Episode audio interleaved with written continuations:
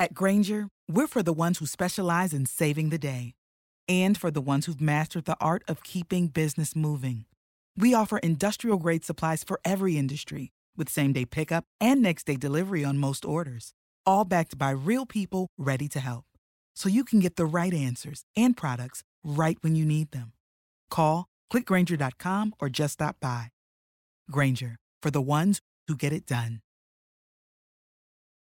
Vi siete mai soffermati a cercare di capire realmente la controversa questione del gioco d'azzardo patologico? Quanto è grande questo problema e quali conseguenze ha davvero sulle persone? Bene, prima di spiegarvi tutto vi voglio ringraziare per essere qui su questo mio canale digitale e se vi interessano la salute mentale e le neuroscienze iscrivetevi subito al canale da dove mi state seguendo, che sia YouTube, il mio podcast Lo Psiconauta, la mia pagina Facebook o il mio profilo Instagram, insomma iscrivetevi. Ma adesso andiamo avanti e parliamo innanzitutto un pochino della definizione del gioco d'azzardo e della sua storia qui da noi in Italia. Quindi che cos'è il gioco d'azzardo e come abbiamo fatto ad arrivare all'attuale pericolosa sua diffusione? Intanto iniziamo dalla definizione di gioco d'azzardo. A me piace quella di Mark Nicholas Potenza, uno psichiatra di Yale negli Stati Uniti che si occupa di gioco d'azzardo patologico. Lui lo definisce come il mettere a rischio qualche cosa di valore nella speranza di ottenere qualche cosa di valore superiore tramite un sistema affidato prevalentemente al caso. Basandoci su questa definizione che descrive in apparenza uno scenario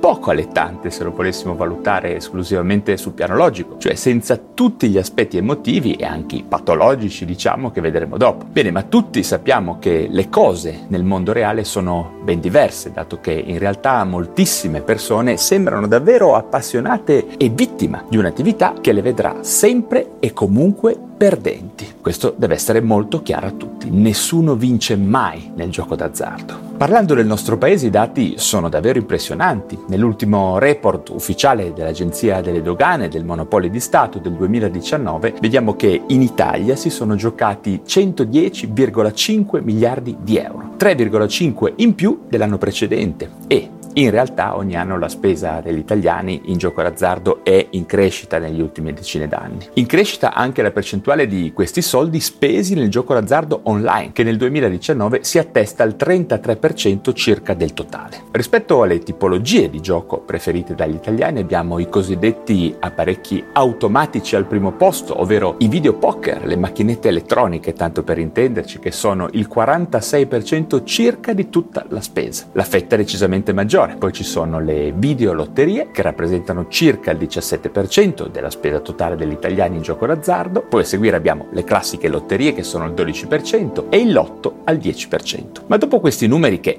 io trovo impressionanti e prima di passare alla patologia del gioco d'azzardo vorrei farvi una breve storia di come sono cambiate le cose in Italia rispetto alla diffusione del gioco d'azzardo e come mai sempre più persone si sono dedicate a questa attività davvero poco sana e rischiosa che ha una grossa facilità di diventare una dipendenza e rovinare completamente la vita. È importante che sappiate tutti che sino al 1992 il gioco d'azzardo in Italia era sempre stato considerato una pratica ad alto rischio sociale, quindi non è una novità la nostra preoccupazione, anche alla luce delle altre esperienze nel mondo e quindi le concessioni governative erano riservate a poche lotterie al totocalcio. Poi però le cose cambiano con i governi Amato e Ciampi. I rappresentanti di governo dell'epoca in cerca di fondi per finanziare la spesa pubblica, come sempre, cominciano quindi a varare una serie serie di provvedimenti per aprire un nuovo mercato dell'azzardo, allo scopo di usarlo come vera e propria leva fiscale, estraendo letteralmente fondi dalla popolazione, a botta sicura lasciatemi dire, sfruttando le debolezze della popolazione, debolezze conosciute già a livello scientifico da decenni, come è accaduto con altri scellerati monopoli che abbiamo ancora adesso in Italia, come quello del tabacco e dell'alcol, tanto per intenderci. Poi dopo qualche anno, con i governi Berlusconi dei primi anni 2000, si generò una vera e propria nuova economia del gioco d'azzardo, con la nascita e la diffusione virale di grandi società concessionarie e i sistemi di gioco si diffondono poi in maniera anche capillare in tutto il paese e si differenziano nei vari tipi di giochi. Inizia quindi il boom delle slot machine, dei grata e vinci e sempre più soldi vengono estratti dagli italiani in periodo peraltro di grave crisi crisi e gli studi ci indicano che più c'è crisi e difficoltà economica e più le persone sono portate a ricercare soluzioni magiche e fallimentare ai loro problemi, ok? Infine del 2009 il governo di centrodestra, col decreto d'emergenza in seguito al terremoto dell'Aquila, pensate un pochino che cosa ha deciso di fare. Decide di introdurre anche la possibilità di installare nelle sale da gioco le videolotterie, macchine da gioco collegate in rete che accettano anche banconote e offrono un payout maggiore che viene calcolato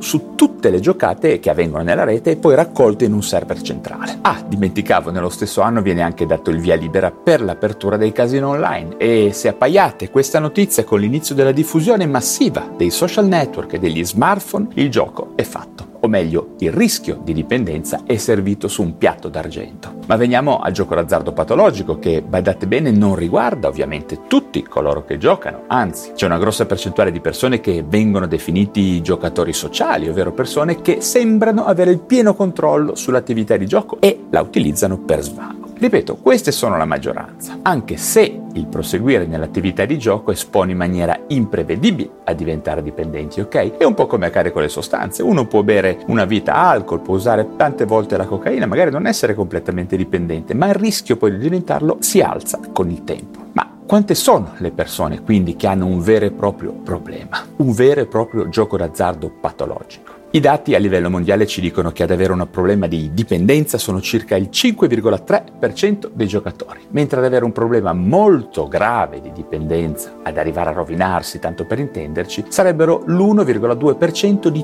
tutti i giocatori. Rispetto a tutta la popolazione italiana che si dedica con continuità al gioco d'azzardo, stiamo parlando di circa 1,5 milioni di persone, secondo l'ultima stima dell'Istituto Superiore di Sanità del 2018. Questi numeri ci portano a dire con sicurezza che il gioco d'azzardo può causare grave dipendenza, con effetti davvero nefasti per la vita delle persone che soffrono di questa forma di patologia, sempre più diffusa, nota appunto come ludopatia. Vediamo che sul piano neurofisiologico il gioco d'azzardo e le droghe condividono, pensate un po', la stessa capacità di attivazione del circuito mesolimbico corticale, chiamato reward system, ovvero il centro della ricerca del piacere dopamino dipendente, che è coinvolto nel rinforzo dei comportamenti e nella produzione dei ricordi positivi responsabili del craving e della ricerca di piacere di una data sostanza o, come in questo caso, di un dato comportamento. Molti studi poi hanno messo in evidenza che i giocatori patologici, così come i tossicodipendenti, hanno un alto livello di impulsività correlata anche ad una disfunzione serotoninergica. Quindi l'area dell'impulsività e della compulsione riguardano in generale tutti i giocatori patologici e quasi ogni dipendenza. Vediamo infatti che è molto raro trovare soggetti che abbiano un gioco d'azzardo problematico e che contemporaneamente non abbiano anche problematiche di dipendenza da sostanze. Alcol, nicotina e cocaina è una triade piuttosto tipica. O anche dipendenze relazionali, peraltro. Se nel DSM-4, infatti, il gioco d'azzardo patologico era inserito nell'area dei disturbi del controllo degli impulsi, nel DSM-5 viene creata un'area ad hoc, ovvero quella dei disturbi da dipendenza non associati all'uso di sostanze. Questo perché tra gambling, gioco d'azzardo patologico appunto, e uso di sostanze, i punti di contatto sul piano neurofisiologico e patofisiologico, come vi ho detto prima, sono molti di più di quelli che troviamo con i disturbi del controllo degli impulsi. Vi riporto poi qui i criteri diagnostici del DSM5 che se volete potete consultare con calma mettendo in pausa il video se siete su YouTube, Facebook o Instagram. Ma passiamo infine al trattamento, ovvero che cosa fare quando una persona chiede aiuto. In realtà il problema è che le persone non chiedono facilmente aiuto per questa dipendenza e spesso arrivano quasi al limite di rottura prima di ammettere a loro stessi di avere un vero problema. Quindi i rischi iniziali spesso sono quelli del suicidio, ad esempio. Ma una volta che le persone raggiungono un centro specializzato, che in Italia sono da ricercare presso i CERT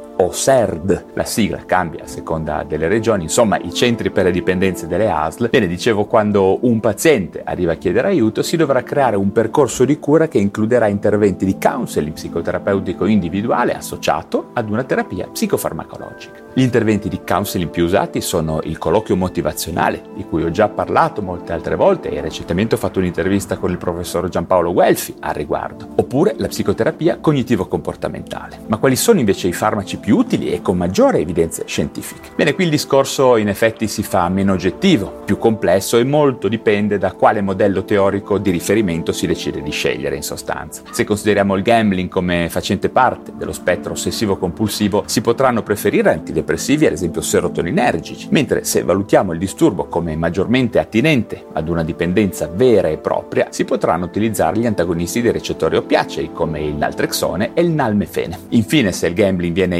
inteso come un fenomeno di disregolazione emotiva, come spesso accade, allora potremmo preferire stabilizzanti dell'umore e antipsicotici atipici anche alle volte. Ok, per finire vi dico che il punto per uscire da questa brutta forma di dipendenza sarà quello di essere presi in cura da un'equipe multidisciplinare che sappia gestire tutti gli aspetti psicologici, neurobiologici e comportamentali del problema e che per prima cosa sappia instaurare una vera e propria alleanza terapeutica con la persona problematica, d'accordo? Bene, anche per oggi ho finito. Se vi sono stato utile datemi un like e spero anche che vi facciate sentire con domande, precisazioni o opinioni giù in descrizione. Prima di salutarci ricordatevi, come vi ho detto prima, di iscrivervi a questo mio canale YouTube o al mio podcast Lo Psiconauta a seconda del canale digitale da dove mi state ascoltando. Ricordatevi anche del mio Instagram, della mia pagina Facebook e soprattutto, come dico sempre, del mio blog valerirosso.com dove troverete tantissimi articoli di approfondimento su tutti questi temi, sulla moderna psichiatria, sulla salute mentale e le neuroscienze, che saranno tutti contenuti gratuiti, ben organizzati, semplici da comprendere e che difficilmente troverete da altre parti sul web. Grazie davvero per la vostra attenzione come sempre e ci vediamo al prossimo video. For the ones who get it done, the most important part is the one you need now. And the best partner is the one who can deliver. That's why millions of maintenance and repair pros trust Granger, because we have professional grade supplies for every industry, even hard to find products. And we have same day pickup and next day delivery on most orders. But most importantly, we have an unwavering commitment to help keep you up and running. Call, clickgranger.com, or just stop by. Granger, for the ones who get it done.